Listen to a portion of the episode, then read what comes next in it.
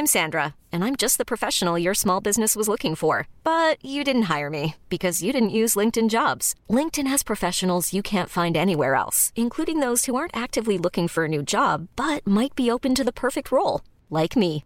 In a given month, over 70% of LinkedIn users don't visit other leading job sites. So if you're not looking on LinkedIn, you'll miss out on great candidates, like Sandra. Start hiring professionals like a professional. Post your free job on linkedin.com/achieve today.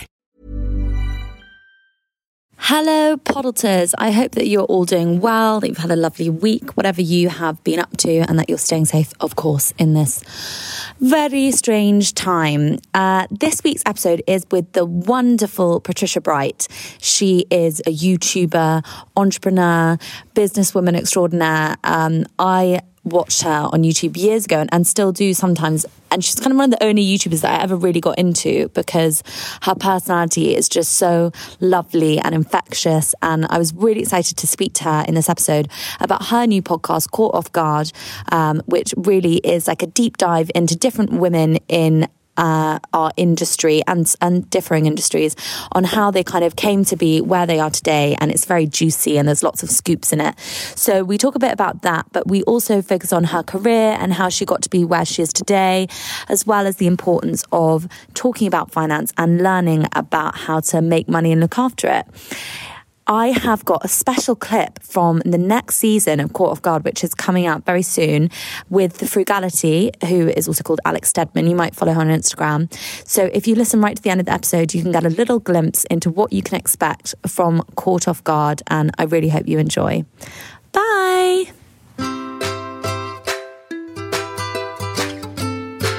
Hello and welcome to Adulting. Today I am joined by Patricia Bright. Hello, I'm happy to be here today. Thank you so much for joining me. I'm very excited to be talking to you. For people who don't know who you are and what you do, could you give us an introduction to Patricia? So I come under the category of influencer or content creator, as I like to put it. I've been kind of in this game for the last, let's say, 9 to 10 years. I stumbled into it and I carried on creating ever since. So I personally never really used to watch YouTube, but the only person who I would, if I felt like, oh, I felt a bit down or I wanted something distracting or I wanted something that was going to like make me feel better, I would just watch all of your hauls. And I just used to watch them for hours. Because you're just, it's so funny. You really captured that personality that people need to understand. You were the person that made me understand YouTubers, because I do Instagram influencing, but that's a very different ball game from video content and the kind of stuff you produce on YouTube. How quickly did your channel start to grow? Because I think when I came to you, you already had a very big platform and a very big audience. How long did it take for that platform to start to grow? I say it took me 7 years to make 1 million subscribers, and then 1 year to make another 1 million. So it was very much slow and steady, and it never felt like it was blowing up until I had like a season probably about 2 years ago where I was very viral for like maybe a year and a half-ish, which is a lot of the haul videos that people talk about. But you know, I've been there creating a lot of content prior to that on the platform as well. But it was a slow and steady growth. And then there were some large moments as well. I feel like that's the thing people never see, do they? That build up. You see that overnight success, but no one ever realizes, you know, just how many years you might have actually been plugging away before that kind of overnight success idea happens. And in people's minds, they always think it's kind of like that explosion you mentioned, when actually it is that slow burn quite often. 100%. Like no one knew who I was, you know, 5 or 6 years ago. I was very small or low key, but you know, little by little, I've definitely grown a lot more and been a lot more substantial in this space. How do you think the climate's changed on YouTube? Because I guess the other interesting thing is when you first started, there probably wouldn't have really been anyone with 1 million subscribers. Like that would have been, I remember when I first had 3,000 followers on Instagram and I thought I was famous, because back then it was like no one had that many. It wasn't influencing kind of wasn't a thing. I imagine the time frame that you were working as well, like that word didn't really exist. It didn't even exist. It wasn't even a thing. It wasn't even registered in my mind that it was a thing. So, you know, when I started, I was just using it as a way to talk to people across the world, because I used to be in forums. So before there was Reddit, there were different forums based on the things that you were interested in. And I was really into hair and skin. And then some of the girls who would talk about their hair and their skincare products would upload videos. And so we used YouTube as a way of sending videos to each other. And it was very much more of a community of almost, I'd say, weirdos, like people who were really into very niche things. It wasn't like a cool thing to be making videos on the internet. It sounded very strange. Whereas now it's definitely more of a, you know, complete and utter industry and a big thing where people have a plan and a strategy for creating, which is really essential. But prior to that, it was just like, let's just see what happens and see what sticks. Yeah, and I think that now a really great thing is that there's no shame around wanting to start a channel or wanting to get into being a creator, as you say.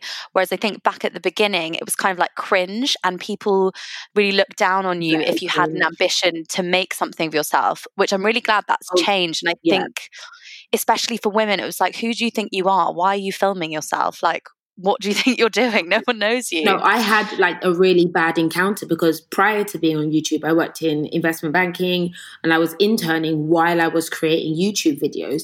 And I think at some point in time, one of the other interns, and this is for a really big like financial institution, so it's very like, you know, blue collar, everyone's got their shirts on and not blue collar, white collar, but everyone's got their, you know, their suits on and very professional. And I think someone found a video of mine and they like played it to the whole internship class. I was the joke of the class and I was told to stop. My close friend was like, you shouldn't be doing this. This is not a good look. And I actually privated my YouTube page. I didn't delete it, but I stopped for about 2 or 3 months because I didn't want anybody to know in my industry that I was doing it. But I loved it so much. I was like, you know what? I don't care what they say. And I put it back on a few months later. That's so awful though, because that's so like humiliating. And I wonder if, and I think this is what sometimes happens with people is, I remember when I first started creating as well, I think people find it quite affronting because it takes quite a lot of confidence to just be like, well, whatever, I'm just going to film myself. And it's different at the beginning, I guess, because you don't really know if anyone's watching. But for some reason, I think it really triggers something in people where it makes them feel uncomfortable that you're comfortable to do that. It's a really weird dynamic. Yeah.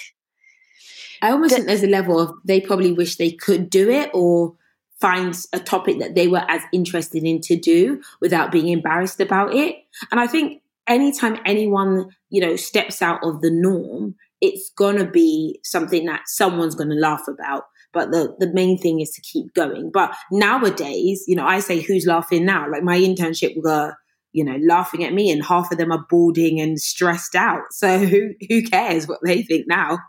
Exactly. And I really kind of love that you did that transition from such like a normal corporate job into this and you really flourished. And I guess this is kind of like the focus of your work that you talk about now is entrepreneurship, is kind of like taking the leads and taking the reins on your own, kind of like what the rest of your life is going to be in your career. But did you ever imagine that it would go from, because you've had such a story arc kind of with your videos and to still be creating and to have grown up with your platform, I guess, and to keep changing and evolving is quite a difficult thing to do. Like, could you have ever foreseen where it's got to from where it started? Honestly, no, not at all. There was no blueprint for this before. Besides, you know, there were 1 or 2 other creators who had blown and they've become very, very successful, the ones in the very beginning. So that whole early adopter scenario, usually they do well, but I never saw myself as one of those. I didn't look like them. I didn't talk like them. I wasn't where they were from. So I saw this for a lot of American people or people in the US and in other countries. I didn't see that for myself necessarily because there were no other examples before me.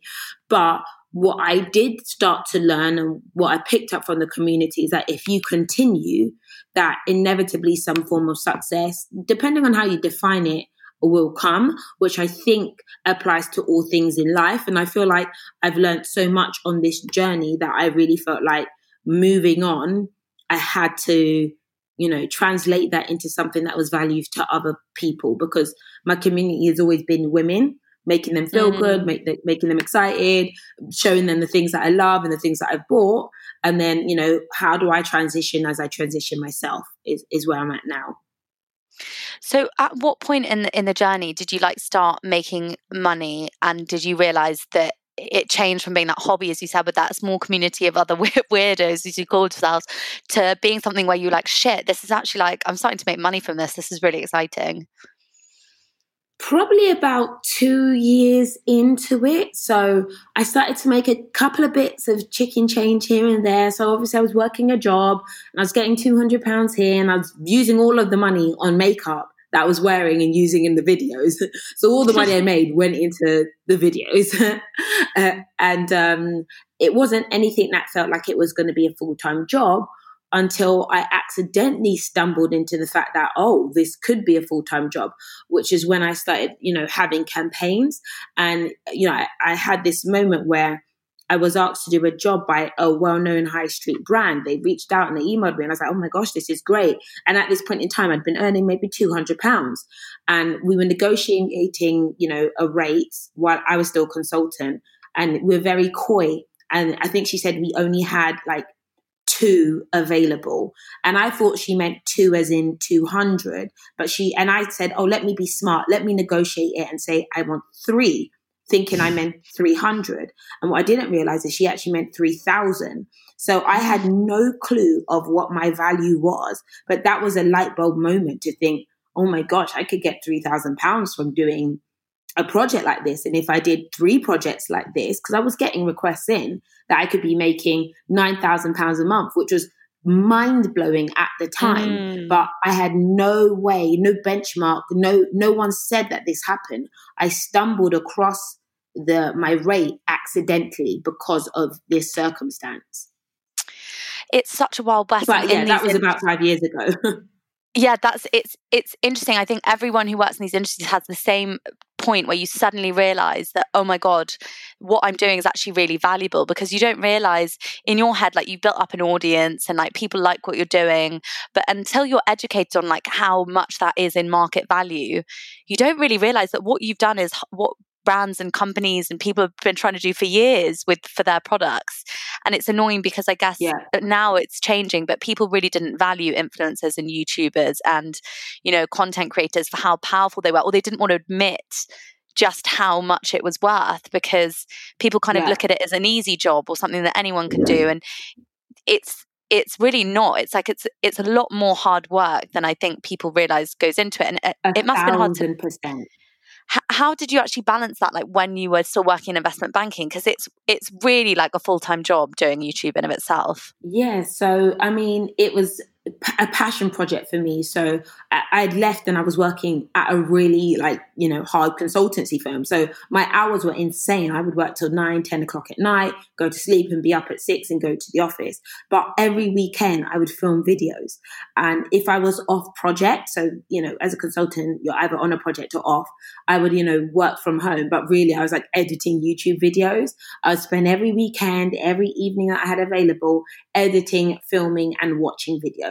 So my life completely revolved around it. And, I also had my partner who was very, very helpful. He's cheering me behind the camera, you go girl, I'll help you. So he was always there on my journey. I think help is really essential. But, I made it work because it was something I was really interested in doing and I loved it. I think that it's great now that your transitioning has become to talk about it for what you are as an entrepreneur, because like you said, it starts off with this passion project. It seems so much fun. And some of it almost seems too good to be true. When you get that first bit of gifting and you're I can't believe I've just been sent something for free. This is unbelievable. Yeah, exactly.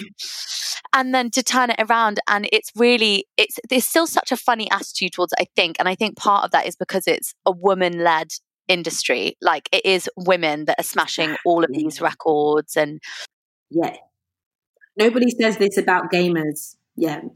I'm just talking about the gaming industry. No one's got issues with gamers, and it's because it's guys, but because it's an influencer who's a girl, there's a far more of a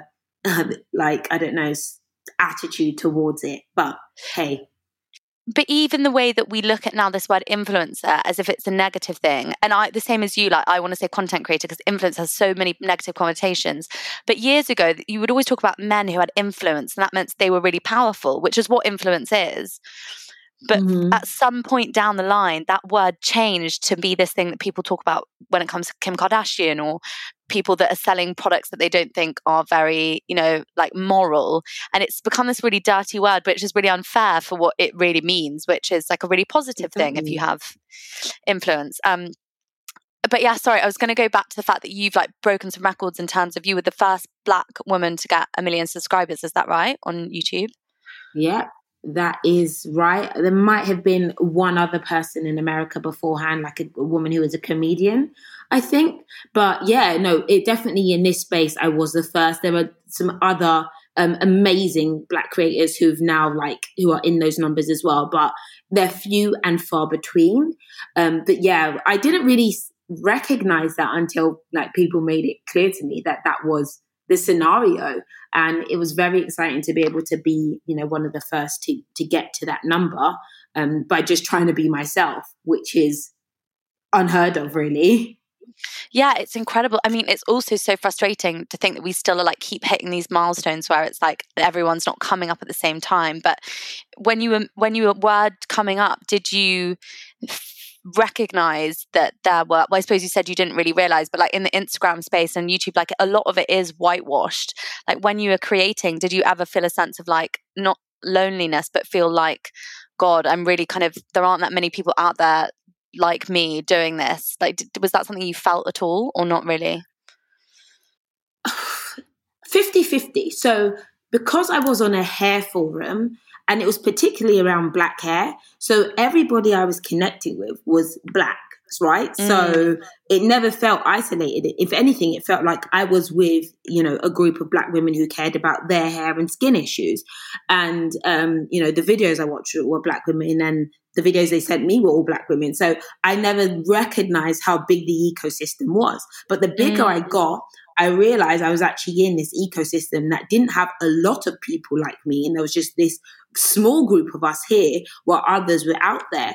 And then, you know, I came up at the time of like, say that, I don't know what they call it. I would say the Brick Pack, people who are great, like the Zoellas and the Marcus, that kind of group. And I was definitely not an insider of that group. Like I knew them, but they never hung with me. We weren't like close, but I, you know, we'd see at events and say, Hey, whatever. But I was never invited for collab, just to say, and that really helped that community grow. So there are definitely times where I felt like, oh, how comes like I don't get brought along to this kind of stuff? But in the same breath, I felt like we're completely different. I have to just keep doing me and what I do, and whoever wants to connect with me, they will connect with me. And then that has worked for me in the long run, I've found. But there was elements once I realized how big the ecosystem was where I felt like, oh, okay, what's going on here? And then I also looked a lot to the American communities as well. So there was a lot of African Americans and Black people around the world creating content. But we had a small ecosystem in the UK where we were able to connect.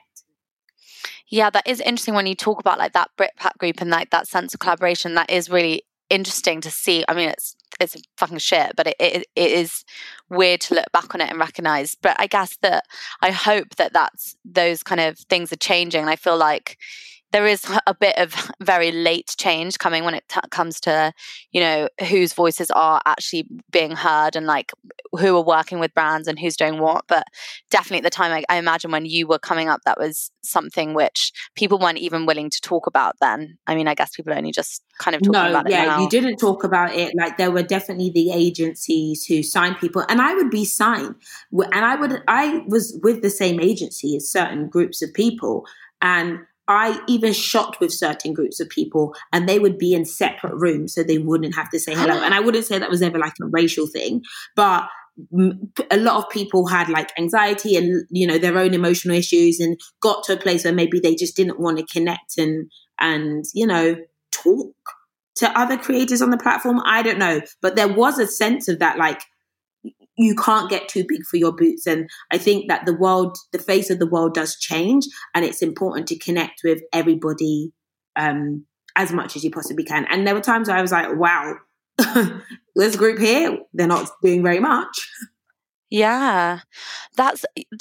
With the mental health side of stuff, I think this is a really interesting, well, not interesting, it's a really difficult thing, which is what I was saying earlier. It's amazing that you've had your platform for so long and you've been able to really grow with it, because I know there's other creators who kind of get stuck into having to be the personality that they were when they started their account, when they were like 16 or whatever, and their audiences kind of find it really hard to let them grow. Is that something that you ever struggled with, or do you feel like you've luckily been afforded the freedom to kind of continually be who you are on your platform, which includes always like growing and evolving?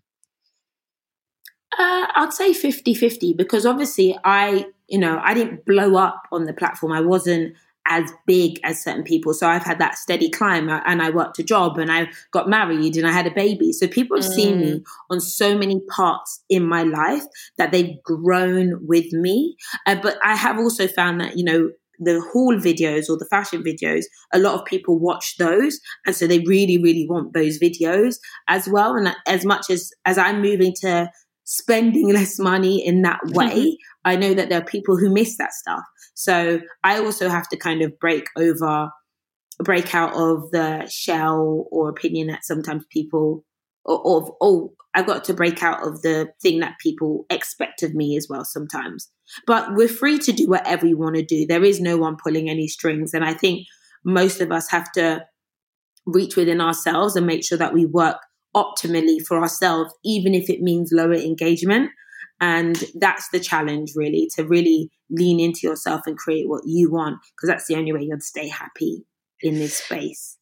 Totally. And I think you have to have almost like continual cyclical like breakthrough periods where you do that thing where you take that hit of low engagement because you're just like, fuck, I've just got to change this up. And then when people get used to it, they're like, fine, and it's fine again. And it's normally at the point where everyone feels like really in the swing of what you're doing that you're like, okay, I'm just gonna do something a bit different now. And it starts like all over again. Yeah. Oh my gosh. Yeah. I feel like I'm going through that phase right now. Like post COVID, I've been a bit like, what do I want to do? Like the world is ever changing. And I think there's other things that I'm interested in that I want to bring people on my journey with. You mentioned earlier about people's mental health. How has like being in front of the camera, do you think, impacted you and being so visible? Is it something that you feel like you feel very guarded against? Obviously, I think because you're grounded and you have a family and a baby, I think that might almost help in some ways because you're already quite certain of who you are. Whereas I think obviously if you're like super, super young, I think it can be quite really difficult to know who you are without everyone else's voices, having so much impact. How have you managed to like manage your mental health whilst growing a platform? So what I found really interesting is that I thought I was really strong and I'm invincible and I'm fine and I'm a bit older and I can handle this. And little did I know that slowly this is actually having an impact on me and not realizing, because I thought I'm so strong and I can handle this.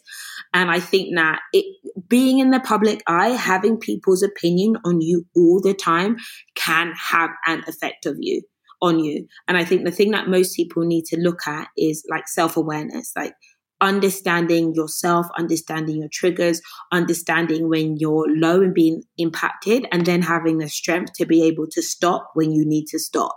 So I used to film like my family, me and my husband and all this stuff quite regularly. Like it was a thing and people really liked it and it was really popular. But I actually chose to stop because I couldn't take the opinions of people on my personal life. It was impacting me too much. And I know a lot of people will just keep doing it, even if it's tearing away at them. And I think therapy is really essential. So, I've invested in therapy a number of times to really just help me hash that out. And I think that as creators, we sacrifice ourself and our minds in a way that no other career has to do. So if you work in an office, you might see a occupational therapist, or you might get help, or you can get, you can get sick leave if you're having depression or some issues. You can't get that when you are a creator. So a lot of people burn themselves till they can't, so they can't take it anymore, till they reach the end of their tether. And I think it's really important to not do that. So yeah, being a public eye is hard. Yeah, and I think it wears away at you slowly by slowly, especially when people are kind of like constantly jabbing at anything you do, even if it's really small. I've started to find this where you kind of go like, oh, fuck, I can't be able to say anything at all now because I'm like, it's always going to get some kind of feedback. Yeah. And you don't always feel like ready to have to go to battle or like go to war every day about like, I don't know, it could be a flippant comment and you're just like, oh, well, I just won't say anything. But then the difficulty is you have to keep showing up. Yeah, that's really true. No, you're 100%. You have to keep showing up, but you also feel like whatever you say could be taken incorrectly and you're one foul swoop away from being cancelled. So what do? You do have to just keep going. Yeah, and do you think you'll move towards, because obviously you got your Caught Off Guard podcast, which I've listened to a few episodes of and I love, and your new platform, is it called The Break? The Break, yeah. Yes, The Break, yeah. It's kind of focusing now. That's the direction I really want to go into.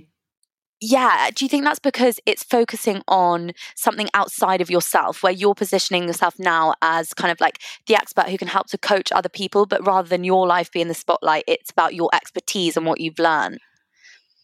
Yes and no, but I created the platform because I know there's a need and there was an itch in me. And obviously my background's like financial services, and I've come up from like, you know, my upbringing was not an easy upbringing. I'm from, you know, South London, you know, my parents are immigrants, and I've seen what happens when, you know, economic growth happens to people like myself and people like my mum and many people that I know. And I feel like I shouldn't be the only person afforded that opportunity. And I feel like, I don't know, I have this thing where I really do things based on how I feel a lot of the time. So I really felt like I had to do this. So that's why I've done it. But a bonus is that it is outside of me as well.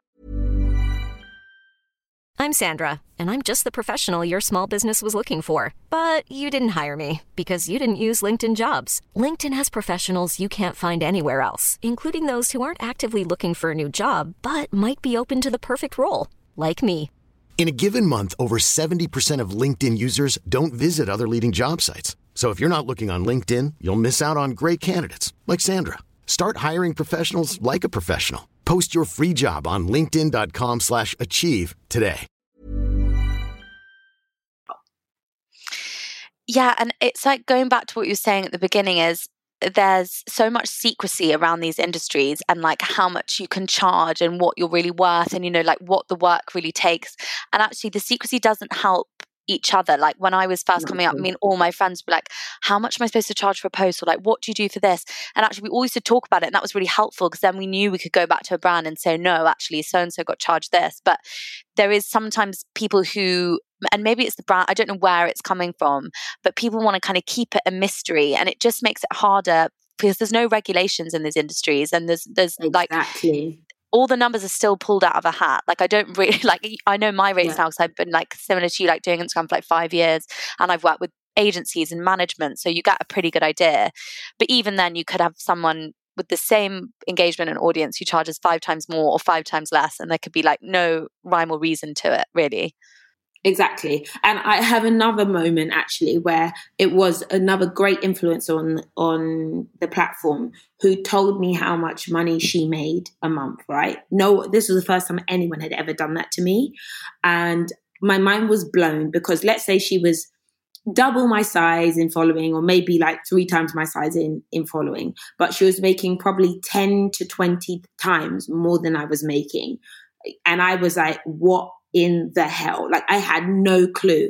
And that was the day where I was able to completely look at my strategy, completely look at my media pack, and change my game in this industry. And I feel like people just need a bit of information. And this is even when it comes to careers and negotiating salaries and many industries, which are a bit more, I don't know, cloak and dagger, but communication is essential for growth. And I don't think there's anything wrong with talking about numbers. And I will proudly talk about my numbers to anyone who asks, because I would love for someone else to achieve the same as I've achieved. when did you get comfortable talking about money? Because I think when I started to learn about, I didn't come from like a financial services background. I really learned quite late about like the importance of investing and getting a pension. And when I started to learn about it, I'm now fascinated and I'm like obsessed with talking to all my friends who are especially freelancers, like, oh my God, you should get this pension and we need to do like a lifetime ISA. And once you find out, it's really empowering because you understand it. But before you know, it's terrifying to talk about money. That's so funny. You guys sound like my kind of people. Let's talk about pensions over like wine. I love that. For me, it was as I've been in this industry, as I found that, you know, my success grew. And then a lot of people would ask me, oh, you know, how did that work for you? Do you mind sharing? Can you give me any insight? And I felt comfortable to tell people what they should charge or what I charged or what I got for a deal, because I knew that it was important to help them and it didn't take anything away from me. And it's only been in, let me say, the last 5 years or so where I got comfortable with just talking about salaries and earning. And it's funny because I knew so many guys, you know, from the financial service industry who would talk about their salaries and talk about their bonuses and talk about how much they paid for something or how much they've invested in something. And I didn't realize that I'd never done that before now. Like I'd never done it. We never talked about it. And maybe there's a level of embarrassment of sometimes of not earning enough. And then there's the embarrassment that I think sometimes women also feel of earning too much or being too successful. Yeah, I definitely think that it took me ages to be able to say out loud, like, I want to make a really good living, because I thought I should just be happy with what I had and not be boast, not be like, that it would be greedy for me to want to make a lot of money. Whereas if a guy friend was like, oh my God, I'm going to start working at this company, so I'm going to make however much a year, everyone would be like, that's so cool. Whereas I couldn't imagine me or any of my girlfriends saying that before. And now I'm like, why is that not open to me to say the same thing? It's kind of seen as shameful or greedy or like too much.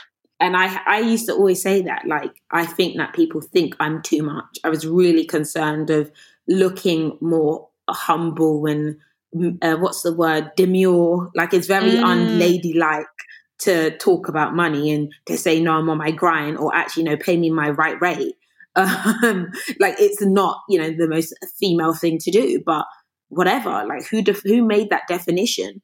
So I think it's important for people to feel confident to talk about numbers. It's not about showing off. It's actually about changing how things work. Yeah, and I have an amazing friend called Africa Brooke, who's a mindset coach, and she always talks about like limiting beliefs and how, especially with women, we're so conditioned to think that we don't deserve certain things, we don't have access to them. So because of that, you don't even think about the ideas of like investing your money for the future, or, you know, how can I make extra money for X, or buying myself nice stuff. So then, without even realizing, before you've even started, you've cut off all these opportunities for yourself just because of how you're thinking about life and what you deserve. And I remember her saying that to me, and I was like, shit, that is so true. It's like, obviously it takes a lot of other things before that, but before you even start, like, one of the first things you've got to say to yourself is like, fuck, I want to make some money from this. You know, like, I'm investing time, investing energy, or whatever it might be. And I want to see some kind of return. And you're worthy of that return as well. There's nothing wrong with wanting nice things. There's nothing wrong with being profitable and being rich. And I think there's this association with having money and being a bad person. But you can do good things if you have resources. You can do something in your local community. If you were Jeff Bezos today, maybe you would set up amazing schools, but you don't even have £2 to rub together, so you can't do anything but complain. So... This is me ranting in my head to someone else. But no, that's my thoughts behind why it's important to be resourceful. And also, when we say like making money, that's, I think, like, when I first started making even just enough, like a proper income from a creative, like when I first made 25k, I was like, oh my God, I've just made an actual salary from doing something that I love. That wasn't like, and that was like a few years ago. Now that wasn't like making loads of money, but it was just making money. And I think sometimes we conflate, like exactly what you said about like people being rich, and we immediately think like Jeff Bezos, as if we're going to like wake up in the morning and be like billionaires. Yeah, like that's obviously not going to happen, but there's like a certain amount of money that we should be able to like want to achieve and there are certain industries that get so well rewarded, like some financial services companies, where it really they're like not doing that much when they get to the top, but they're making fuck tons of money. It's like, why shouldn't you be allowed to access that same level of like comfort and happiness through the resources that you can make for yourself? I wanted to ask you a bit about your podcast, because I've been listening to some of your amazing interviews. I listened to the one with Leomi Anderson, and also I listened to one from next season with Alex Stedman from The Frugality.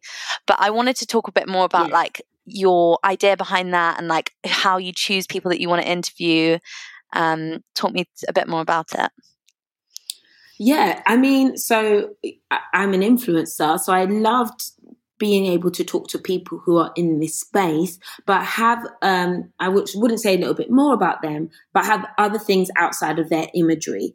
And they have other messages and experiences so that people can connect with them. I'm also really passionate about business and people who are trying to do their own thing. So I've got a lot of people who've created businesses that are almost associated with the world of being an influencer or Instagram as well, just to see what their journey looks like and just talk about things really in general. I love listening to podcasts, as a lot of people do, and I find a lot of inspiration from people's stories. So I thought that I could just bring my own spin from my own community. And I started off with a lot of people who I know personally. So, you know, a little bit more of the grassroots circumstances, but, you know, we'll see where that goes to.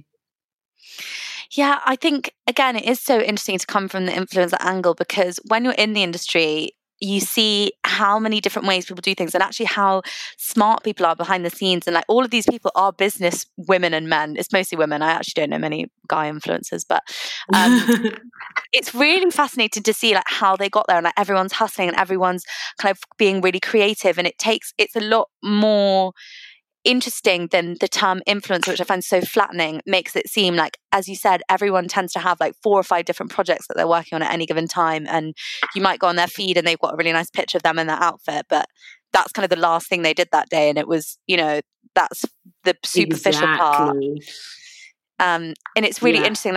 I think it's so cool to give that a voice, and to also kind of encourage people to recognize that they can go off and start something freelance. I think that especially during this pandemic, people are realizing now, like, wow, I could actually work from home, and maybe I could start my own business. And it's interesting to think how things are going to change after now. Like, what is the landscape going to look like? Because I guess like so many people have been through awful situations, losing their jobs, and money is really scary right now, and health, and there's so many things. And I wonder if that's actually going to push more people into thinking, do you know what, I'm just going to try and start something of my own.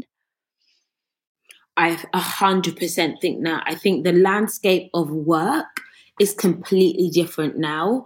You know, there are less jobs on the market because people don't really know what's going on. There's a lot of uncertainty, but with that, there's also a lot of opportunity as well. And I think it is going to be great for those who have a bit of, you know, tenacity, some balls on them, because it's so scary. It's so scary to go alone and try something and do something when you don't have maybe all the resources and all the knowledge. But for those people, that's where it's going to be really powerful to see what comes of it.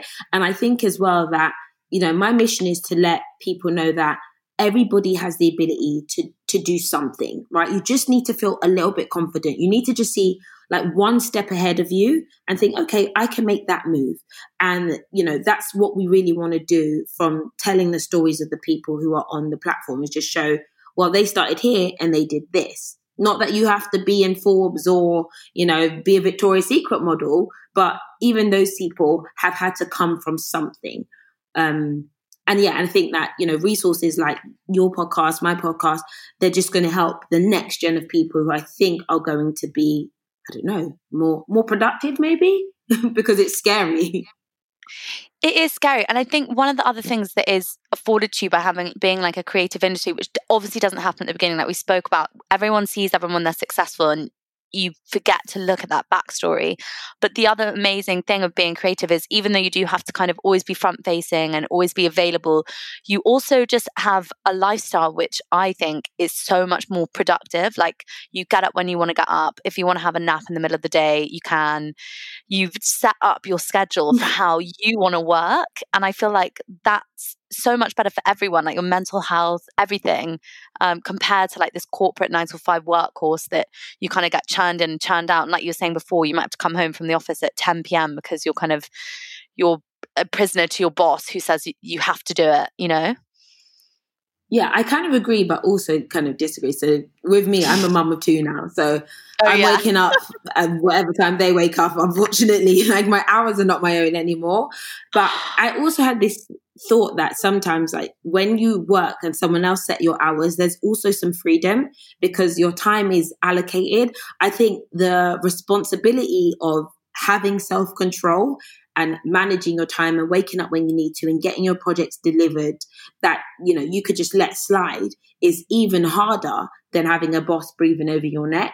And I think that a lot of people don't necessarily recognize that, though it looks like you have a lot of free time. It's up to you to determine what you do then. And if you don't use it effectively, you won't, you know, succeed in very much normally. Yes. Well, so I used to be like one of those people when I first started where I got up at 6 a.m., I'd be on my laptop and I'd be on it till like 9 p.m. I like wouldn't set any boundaries around my work because, like you said, you've got no boss, so you're just constantly working.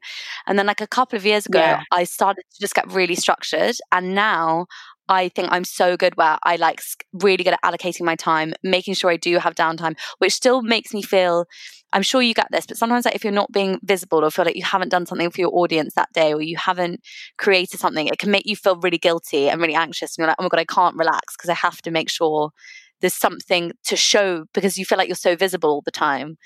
But I've tried to really sit on that and not let that overrule me because I'm like, everyone's going to be there tomorrow. If you just need to not be online for a day, like nothing's going to... And that used to freak me the hell out. Like I couldn't do it. And I've spent ages teaching myself to be like, no, it'll be okay. Everyone will still be there when you wake up in the morning. Can you share what you do? I want to know. Well, so my boyfriend works in like finances and he's really organized. So every morning he gets up at 6, he goes to the gym. And then he starts work. And so I just started doing that, like getting up really early in the morning. And then I have my time. So I go to the gym and then I drink a coffee and I don't speak to anyone. And, then I don't start work like on my laptop, like emails or anything until 9. I don't let myself do it as if I'm like in a work day. And then I do any filming and stuff in the morning and then the afternoon, but I have each day set up. So like I'll try and do podcasting on Tuesdays and Wednesdays. Mondays will be like admin and filming. Then Thursdays and Fridays, I have any setup meetings or any like ad content that I need to do, but anything that isn't like in my diary or like say something's can wait till Monday, I just leave it. Like if I don't have anything to post, I just don't do it. Whereas before I would... There's always more you can do when you're a creator, right? Like you're constantly like, well, I could just make another thing. And now I'm like, no, you've done everything you need to do. You just stop for the day. It's amazing. Yeah. Oh yeah. Okay. This is like, everybody needs to know this. This is so important. Like they're having the boundaries, they're having set in the calendar because work, play, life, when you work for yourself or a creator just becomes all encompassing. And that's also really unhealthy. So I think that life of balance has to be talked about. And I love hearing people's tips of what they do. Yeah. And it's, I think this happened. So when everyone first went into lockdown and working from home, I just did this thing like tips on how to work from home because obviously I do it all the time. And it got like it got shared by everyone. All these brands were like, can we send it to people? Because people were like, I don't understand how you can work in your house and like chill in your house and have... And you like have to be really good at like blocking out time where the place where you work is the place where you play, is the place where you eat, is the place where you talk to your kids. It's like, it's actually quite hard psychologically to not find that really mentally draining. But I think we've probably adapted to it because you've always been creating from your house. And actually I found like lots of my friends who are in corporate jobs found it super difficult to like, I guess it's like the difference between going to the gym for a workout versus doing it at home. I find that really hard to work out from home. So I've stopped. I'm like, I'm over that. I'm like, no, I'm going to the gym, mask and gloves and all, I'm going. Oh my God, yeah. That's all I care about now. I'm like, as long as I can go to the gym, I don't mind if we go back into another lockdown. I just need to be able to exercise. I feel like I'm going insane otherwise. So I wanted to know, like, what your plans, like, looking forward. So you've kind of traversed, like, you've really created kind of like your own empire. And it did start, as you say, like, just in your bedroom, creating videos about makeup. Have you got any, like, big dreams and goals for the future? Or are you building and building on what you're working right now and you're not looking too far ahead? Where's your mind at the minute with your work? Well, I feel like I always have big goals. I just... like Drake says, I just want to be successful, right? And I enjoy working and I love creating. I realize that as long as I'm able to think of something and execute it and keep doing that and make a living off the back of that, I'm going to be really happy. But for me personally, right now, I really want to work on building the Break platform further, as I think we are moving into a society that's a lot more conscious, that spending all the time, you know, I will put my hands up. Like, I encourage people to spend money on stuff they didn't quite need. And I kind of want to also help people learn more about their finances. So, you know, we're building an app at the moment and wanting to move that platform further. That's part of my next plans. I love that. You said just then that you're always trying to be successful. Do you feel successful now?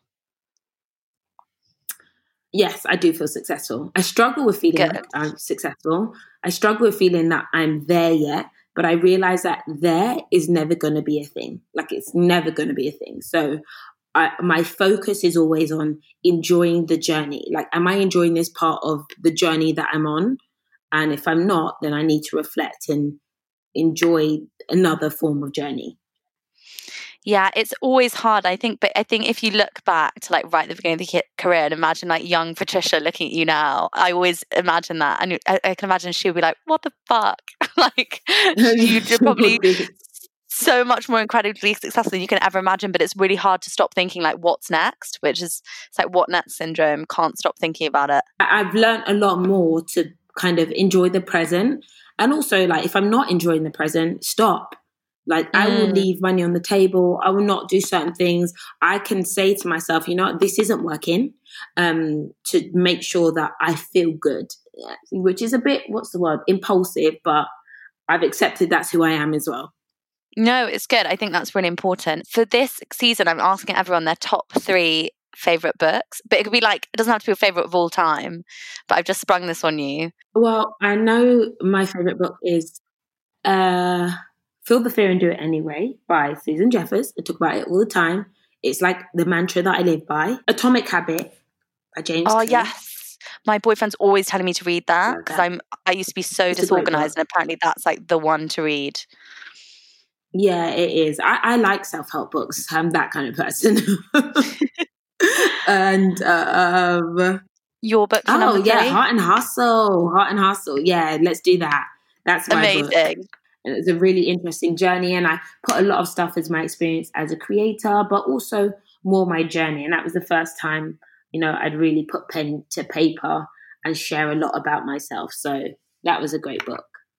Amazing. Well, I guess if people want to find out more about you then they can get Heart and Hustle. But if people do want to follow you online and find your work and your podcast and things, where are the best places to get you? Well, Caught Off Guard is on all your standard podcast platforms. So wherever you're listening to podcasts, you can definitely find Caught Off Guard. And you can also find me on Instagram as The Patricia Bright, and YouTube, Patricia Bright as well. And my favorite platform, should I say, is the Break platform, because this is really where I'm enjoying bringing as much value as possible. Oh, amazing. Well, thank you so much for joining me. It's been an absolute pleasure to chat to you. That's gone, I feel like we've been talking about 5 minutes. It's gone so quickly. I know, right? You've got it. Oh, well, yeah, I've got it. Amazing. Thank you so much. I'll let you run off now. Thank you everyone for listening, and I will see you next week. Bye. Okay. All right, bye.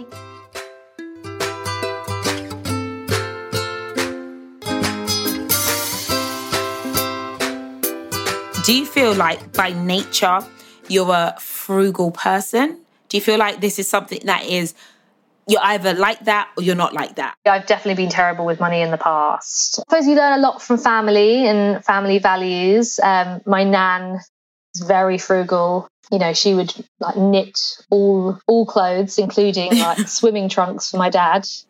Wow. So he had, like woolen breathable knitted, yeah, beautiful. She was a seamstress. She worked in a factory, and she made everything, and everything got a new lease of life, and every scrap of food was saved. And so I definitely learned a lot of that from my nan. But I think working in fashion, I think also made me really frivolous as well in my younger days, because my first job was in Notting Hill working at Matches. And obviously you're around loads of people with money, and they all lived in Zone 1, and everyone went for cocktails after work. And I was 21 and I'd never even been to Notting Hill before.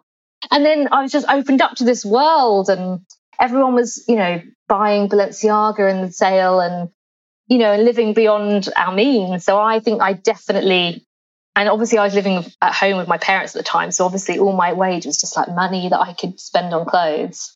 So I think I thought again that the money conversation didn't apply to me because I didn't earn enough to be able to worry. So I was like, why not? I'll just go on holiday and I'll just spend it.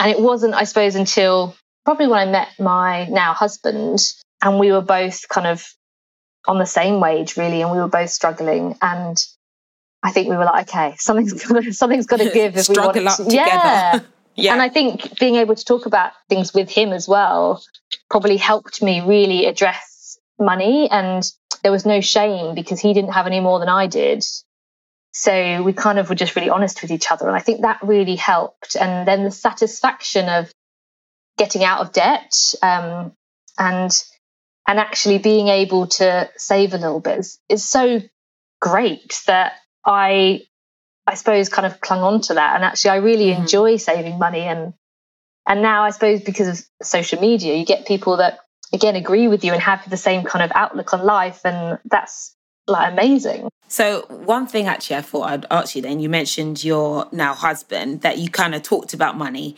Is that something, and I think that all girls or whoever's dating someone, you need to talk about money to your partner, and it shouldn't be a topic of embarrassment, because I think they say that's the number one reason why people get divorced, because of the issues they have around money. So how did you approach those conversations, and was it awkward? My husband's really open and he's really honest, and he's really easy to talk to, And I think he was just always as honest with me. And it was funny, actually, because I was just listening to your podcast with Donna, and I was like, oh, God, she'll be ashamed by our first date.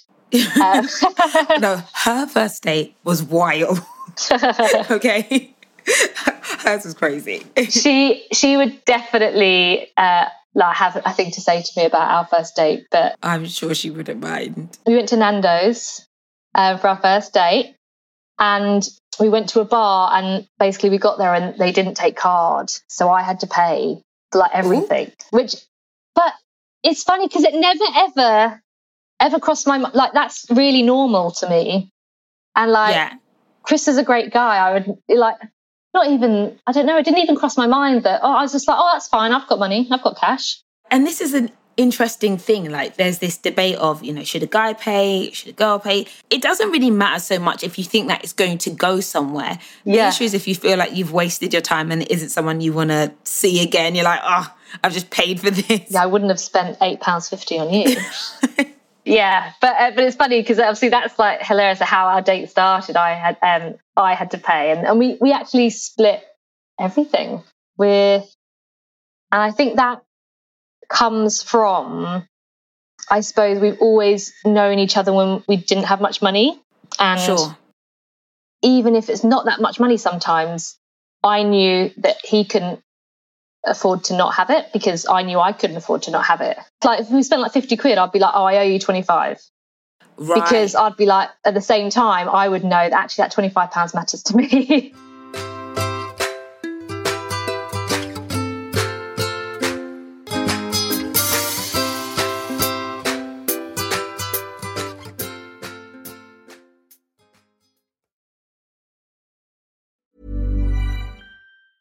Hey, it's Danny Pellegrino from Everything Iconic.